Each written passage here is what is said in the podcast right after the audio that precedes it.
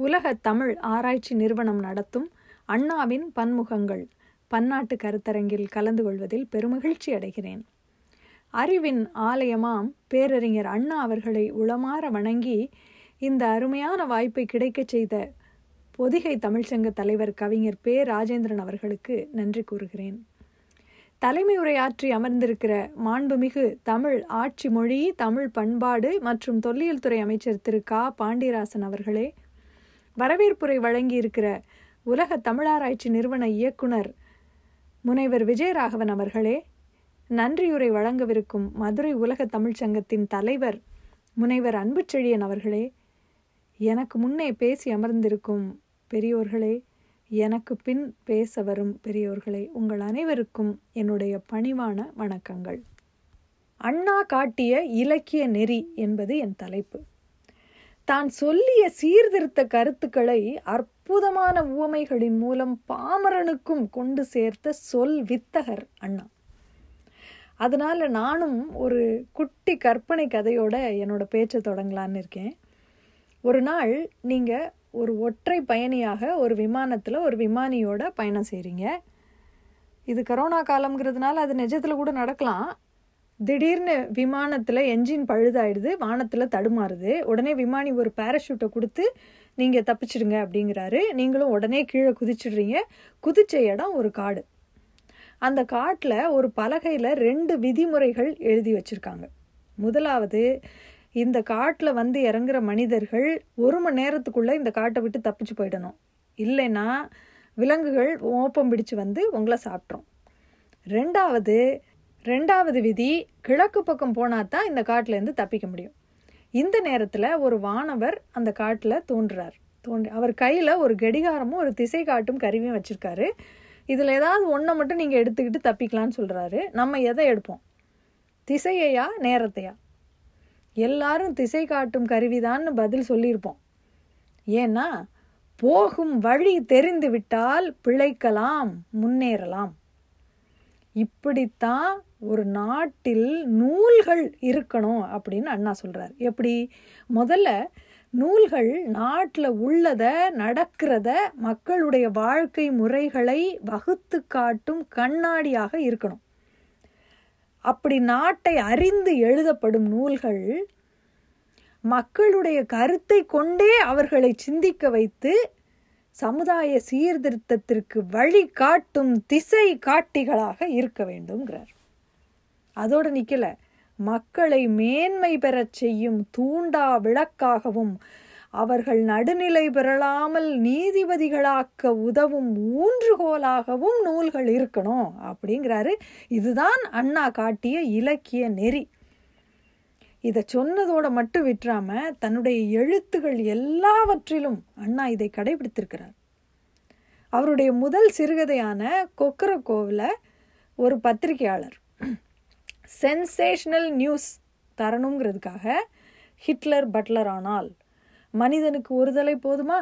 இப்படிங்கிற தலைப்புகளில் வினோதமான தலைப்புகளெல்லாம் வச்சு எதையாவது எழுதி விற்கிறார் இதை அவரோட நண்பர்கிட்ட சொல்லிக்கிட்டு இருக்கார். அவரோட நண்பருக்கு ஒரே ஆச்சரியம். இதெல்லாமா மக்கள் வாங்கி படிக்கிறாங்க?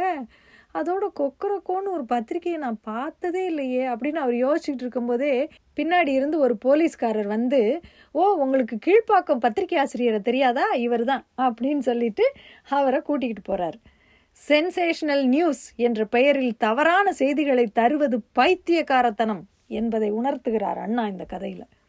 முதலமைச்சர் ஆனதுக்கப்புறம் ஒரு பத்திரிகையாளருக்கு பேட்டி கொடுக்குறார் அண்ணா.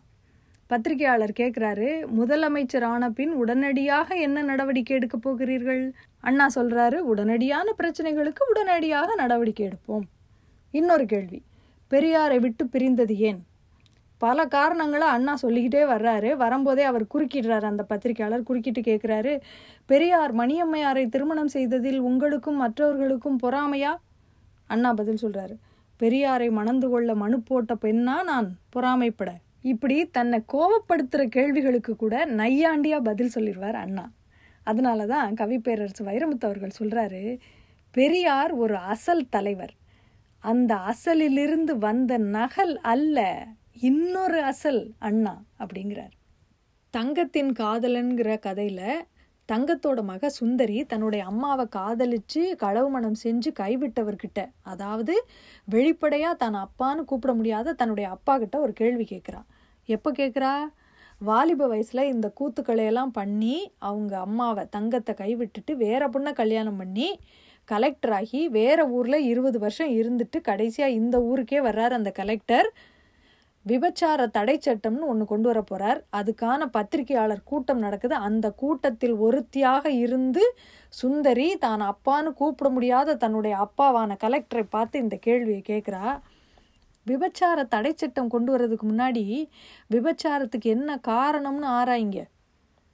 உயர் ஜாதிக்காரர்கள் கீழ் ஜாதிக்காரர்களை முற்றிலும் ஒதுக்குனா கூட பரவாயில்ல.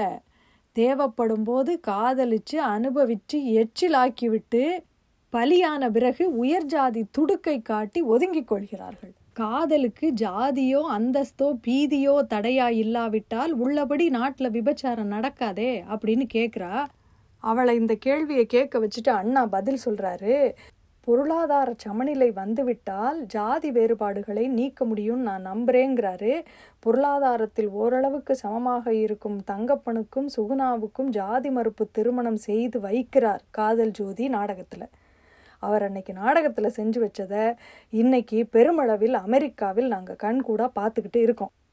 இப்போ நம்மக்கிட்ட கேட்குறாரு நீ யாருன்னு கேட்டால் நான் இன்ன ஜாதின்னு சொல்கிறியே நான் இந்நாட்டு குடிமகன் நீ சொல்கிறியாங்கிறாரு இனிமேலாவது நீங்கள் என்ன ஆளுகள்னு கேட்டால் நாங்கள் தமிழ் ஆளுகள் என்று சொல்லி பழகுவோம். அதுதான் இந்த கதைகளின் மூலம் அண்ணா காட்ட விரும்பிய நெறி. அண்ணாவுடைய இலக்கிய நெறியில் சீர்திருத்த கருத்துக்கள் மட்டுமில்லை நையாண்டிக்கும் பஞ்சமே இல்லை. பேரன் பெங்களூரில் அப்படிங்கிற ஒரு கதையில் ஒரு புரோகிதர். அவர் ஆளுக்கு ஏற்றபடி அவங்க வருமானத்துக்கு ஏற்றபடி அவங்களோட வேலை நேரத்துக்கு ஏற்றபடி நல்ல கா நேரம் ராகு காலத்தையெல்லாம் அட்ஜஸ்ட் பண்ணி புரோகிதம் பண்ணி நிறைய பணம் சேர்த்து வச்சிருக்காரு. அவரை அண்ணா இப்படி தான் அறிமுகமே படுத்துறாரு. உலகம் உருண்டை வடிவம் என்பதை விளக்கும் தொந்தி புரோகிதரின் தொந்தி. செவ்வாழைன்னு ஒரு கதை நிறைய பேருக்கு தெரியும். பண்ணையாருக்கு நிலம் சொந்தமாக இருந்ததுனாலேயே செங்கோடனுடைய முழு உழைப்பும் பயனும் அவருக்கே போனது. இதனாலேயே அவன் தன்னுடைய கொல்லைப்புறத்தில் ஒரு செவ்வாழை மரத்தை வளர்க்குறான். இந்த செவ்வாழை மரம் என்னோட கொல்லைப்புறத்தில் இருக்குது அதனால் இதோட முழு பயனும் எனக்கும் என் பிள்ளைகளுக்கும் மட்டுமே அப்படின்னு நினச்சி ஆசை ஆசையாக வளர்க்குறான். வாழை மரம் கொலை தள்ளிருச்சு. இந்த நேரத்தில் பண்ணையாரோட மருமகளுக்கு பிறந்தநாள் வருது. அந்த பிறந்தநாள் பூஜைக்கு வாழைப்பழம் தேவைப்படுது. மார்க்கெட்டில் நல்ல வாழைப்பழம் கிடைக்காததுனால கணக்கு பிள்ளை செங்கோடங்கிட்ட வந்து செவ்வாழைத்தார கேட்குறான் இது பண்ணையார் வீட்டு சமாச்சாரம். நம்ம கொடுக்கலைன்னா நமக்கு வேலை போயிடும். அவரோட உப்பை தின்னுட்டு ஒரு வாழைத்தாரை கூட நீ கொடுக்க மாட்டியா? அப்படின்னு உலகம் பழிக்குமேன்னு வாழைத்தாரை வெட்டி கொடுத்துட்டான். வாங்கிட்டு போன கணக்கப்புள்ள பிள்ளை ஒரே ஒரு சீப்பு பழத்தை மட்டும் ப பண்ணையார் மருமக பூஜைக்கு கொடுத்துட்டு மிச்ச பழத்தை மார்க்கெட்டில் விற்றுட்டான் இந்த செவ்வாழை பழத்துக்காக ஏங்கின செங்கோடனுடைய மகன் கரியன் அம்மாவை நச்சரித்து காலனா வாங்கிக்கிட்டு கடைக்கு ஓடுறான். அந்த பச்சை பிள்ளை தினம் தினம் தண்ணி ஊற்றி மாடு திங்காமல் காப்பாற்றி ஆசை ஆசையாக வளர்த்த அவங்களோட செவ்வாழை மரத்து பழம் ஒரு பழம் ஒரு அணாடா காலனாவுக்கெல்லாம் கொடுக்க முடியாது அப்படின்னு சொல்லி கடைக்காரன் விரட்டி விட்டான். இந்த கதைதான் உழைப்பவருக்கே நிலம் சொந்தம் என்கிற திட்டத்தின்படி பதிமூணாயிரத்தி ஐநூறு ஏக்கர் நிலங்களை உழைப்பவர்களுக்கு குறைந்த விலையில் வாங்கி கொடுத்து ரெண்டாயிரத்தி பதினெட்டில் பத்மபூஷன் விருது பெற்ற கிருஷ்ணம்மாள் ஜெகநாதனின் உழைப்பிற்கு வித்திட்டிருக்கும் என்று நான் நம்புகிறேன். பணக்காரர்களை பற்றி அண்ணா இப்படி சொல்கிறார். புண்ணியம் செய்தால் தேவலோகம் பாவம் செய்தால் நரகம் என்கிறது புராணம். ஆனால் இந்த பணக்காரர்கள் எப்போதும் தேவலோகத்தில் தான் இருக்கிறார்கள். அவர்கள் புராண புரட்டர்கள் அப்படிங்கிறார். வேலைக்காரி நாடகத்தில் ஆனந்தன் காளிகிட்ட கோபமாக கேட்குறான் நம்ம பாரதியார் கேட்ட மாதிரி நான் உன்னை தினமும் வணங்குறேன் ஆனால் நீ என்னத்தான் அவதிப்பட வைக்கிற? அந்த வேதாசல முதலியார் பணத்தில் கொழிக்கிறான். அது பணக்காரர்கள் உலகம். அங்கே முட்டாள் புத்திசாலி ஆகிறான் வீரன் கோழை ஆகிறான் அது பொய்யுலகம். அந்த பொய்யுலகத்தில் இருக்கிறவங்களுக்கு தான் நீ தொடர்ந்து அருள் புரிஞ்சுக்கிட்டே இருக்க அப்படிங்கிறான். இந்த நேரத்தில் தான் நாம் நாத்திகர்கள் ஆகிறோம் நம்பிக்கையோட சாமி கும்பிட்டு ஒரு காரியம் நடக்கலைன்னா உடனே சாமியோட சண்டை போட்டு ரெண்டு நாளைக்கு விளக்கேத்தாமல் இருக்கும் தற்காலிக நாத்திகர்களில் நானும் ஒருத்தி ஒரு தடவை அண்ணா மேடையில் பேசுகிறாரு அப்போ தான் தேர்தல் முடிஞ்சிருக்கு. அந்த தேர்தலில் எதிர்க்கட்சி வெங்கடேச பெருமாள் படத்து மேலே அஞ்சு ரூபாயை வச்சு கொடுத்து மக்களை தங்களுக்கு ஓட்டு போட சொன்னதாக செய்தி வருது. அண்ணா மக்கள்கிட்ட மூணு கேள்வி கேட்குறாரு ஒரு சாதாரண அரசியல் கட்சியை சேர்ந்தவனை எதுக்கிறதுக்கு ஏழு மலை தாண்டி இருக்கிற வெங்கடேச பெருமாளையா கூட்டிகிட்டு வரணும்? அந்த வெங்கடேச பெருமாள் மேலே நம்பிக்கை வச்சுருக்கிறவங்க அந்த அஞ்சு ரூபா நோட்டை எடுக்கும்போது அந்த தெய்வத்தோட முகத்தை பார்க்கும்போது அதுவரை உங்கள் இதயத்தில் இருந்த நியாய உணர்வுகள் பொங்கி எழுந்திருக்க வேண்டாமா? என் மேலே கோபம் இருந்தால் நாலு வார்த்தை என்னையை ஏசுங்க. அப்படியும் கோபம் தீரலைன்னா நான் தனியாக வரும்போது நாலு அடி கூட அடிச்சு போடுங்க. ஆனால் ஒரு நாளும் ஜனநாயகத்தை பழிக்காதீர்கள் அப்படிங்கிறார். மனித சமுதாயத்தை ஏமாத்துறது ஒன்றும் பெரிய கெட்டிக்காரத்தனம் இல்லை. அவங்க தான் எழுதில் ஏமாறக்கூடியவங்களா தானே இருக்காங்க. ஆடம்பரத்திலும் வெளிவேஷத்திலும் போடும் பிச்சைகளிலும் மகிழும் மனப்போக்கு மாறாத வரையில் சமூகத்தில் நிலையான வளமான பொருளாதார புரட்சியை தோற்றுவிக்க முடியுமா? அப்படின்னு கேட்டு நம்மை சிந்திக்க வைக்கிறார். தம்பிகளுக்கு தொடர்ந்து கடிதம் எழுதிய அண்ணாவின் கவிதை ஒன்று நான் ரொம்ப ரசித்தது பாடுகிறேன் அண்ணன் ஒரு கவிதை என்று பரிவாலே எண்ணிடாதீர் உடன் பிறந்தோரே. சீர் அறியேன் அணி அறியேன் சிந்தை உந்தும் செய்திதனை தெரிவித்தேன் அதனாலே. இலக்கணத்தை அறிந்திருப்பதை விட இலக்கை அடைய தேவையான சூத்திரம் அறிந்திருக்க வேண்டும் என்கிறார் அண்ணா. வானத்தில் போகிற விமானத்தை பார்த்து நம்மால் ஆன்னு வாய பிறந்தானா உடனே இன்னொருத்தன் ராமாயண காலத்திலே நம்மக்கிட்ட புஷ்ப விமானம் இருந்துச்சு. இது என்ன பெரிய விஷயமா? அப்படின்னு நானா. உடனே அவனும் ஆமால்ல அப்படின்னு பெருமைப்பட்டுக்கிட்டே போயிட்டானான் அப்போவே நம்மக்கிட்ட அந்த உருவகம் இருந்துருந்துச்சுன்னா நம்ம தானே விமானத்தை கண்டுபிடிச்சிருக்கணும். அதை விட்டுட்டு அதான் எனக்கு தெரியுமே அதான் எனக்கு தெரியுமேங்கிற மாதிரி புதுசாக எதையுமே கற்றுக்காம பழம் பெருமை மட்டும் பேசுவது அறிவின் அசட்டை என்கிறார் அண்ணா. நல்ல வேளையாக செவ்வாய் கிரகத்திற்கு முதலில் சென்றது நமது விண்கலம்தான் என்று இப்போதாவது நம்மால் சொல்ல முடிகிறது. இலக்கியம் கோபுரத்திலிருந்து குப்பை மேட்டுக்கு வர வேண்டுங்கிறாரு கல்லணை கட்டினான் தமிழன். கடாரம் வென்றான் தமிழன் கப்பல் ஓட்டினான் தமிழன்.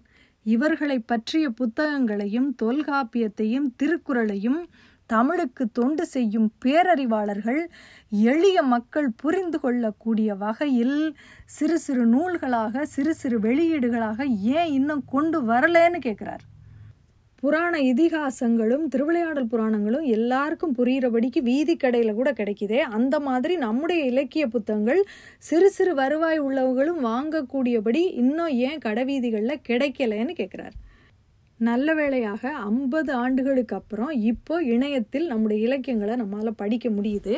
ஆனால் பெரும்பாலும் அவை பாடமாகவே இருக்கின்றன. அப்படி நாம் படித்து ரசித்த இலக்கிய பாடல்களை அதில் இருக்கிற கதையோடு சேர்த்து ஜனரஞ்சகமாக சிறு சிறு காணொளிகளாக என்னுடைய ஜெயாமாறன்கிற யூடியூப் தளத்தில் நான் வெளியிட்டு இருக்கேன் பேரறிவாளர்களை செய்ய சொன்ன விஷயத்தை அறியாதவள் நானும் சிறுக சிறுக செய்து கொண்டிருக்கிறேன். தயவுசெய்து பார்த்து பிழை இருந்தால் திருத்துங்கள்.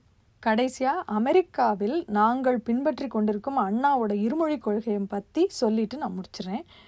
ஹிந்தியின் துணை கொண்டு தமிழ் வளர வேண்டும் என்று சொல்வது கையில்லாத ஒருவனும் கையுள்ள ஒருவனும் கைகோர்த்து கொண்டு செல்வது போலன்னு அண்ணா சொல்கிறார் ஆனால் ஆங்கிலத்தின் துணை கொண்டு தமிழ் வளர வேண்டும்ங்கிறாரு. நாங்கள் அவர் சொல்லியபடி ஆங்கிலத்தை இணைப்பு மொழியாக கொண்டு அலுவலகத்திலையும் பிற மாநிலத்தைச் சேர்ந்த இந்திய நண்பர்களோடையும் ஆங்கிலேயர்களோடையும் ஆங்கிலத்தில் பேசுகிறோம் மற்ற நேரங்களில் தமிழை படித்தும் பிள்ளைகளுக்கு சொல்லித்தந்தும் தமிழ் மொழி மருத்துவம் கலைகள் பண்பாடு சம்பந்தமான ஆராய்ச்சிக்காக ஹார்வர்டு தமிழ் பல்கலைக்கழகத்தில் தமிழ் இருக்கை அமைத்தும் தமிழை நாங்கள் வளர்த்து வருகிறோம் என்பதை மாண்புமிகு அமைச்சர் அவர்களும் இங்கிருக்கும் பெரியவர்கள் அனைவரும் அறிவீர்கள். இந்த நேரத்தில் ஹார்வர்டு தமிழ் இருக்கை அமைப்பதற்கு உறுதுணையாக இருந்த தமிழ்நாடு அரசுக்கு நான் நன்றி சொல்ல கடமைப்பட்டிருக்கிறேன். ஆக அண்ணாவின் இலக்கிய படைப்புகள் மரத்து போன பழமைக்கு கல்லறையாகவும் பூத்து வரும் புதுமைக்கு பூங்காவாகவும் இருக்கின்றன என்று குன்றக்குடி அழிகளால் சொன்னதை இங்கே நினைவூட்டி இந்த அரிய வாய்ப்பை எனக்கு கிடைக்கச் செய்த பொதிகை தமிழ்ச்சங்க தலைவர் கவிஞர் பே. ராஜேந்திரன் அவர்களுக்கும் உலக தமிழ் ஆராய்ச்சி நிறுவனத்திற்கும் நன்றி கூறி அமைகிறேன். நன்றி. வணக்கம்.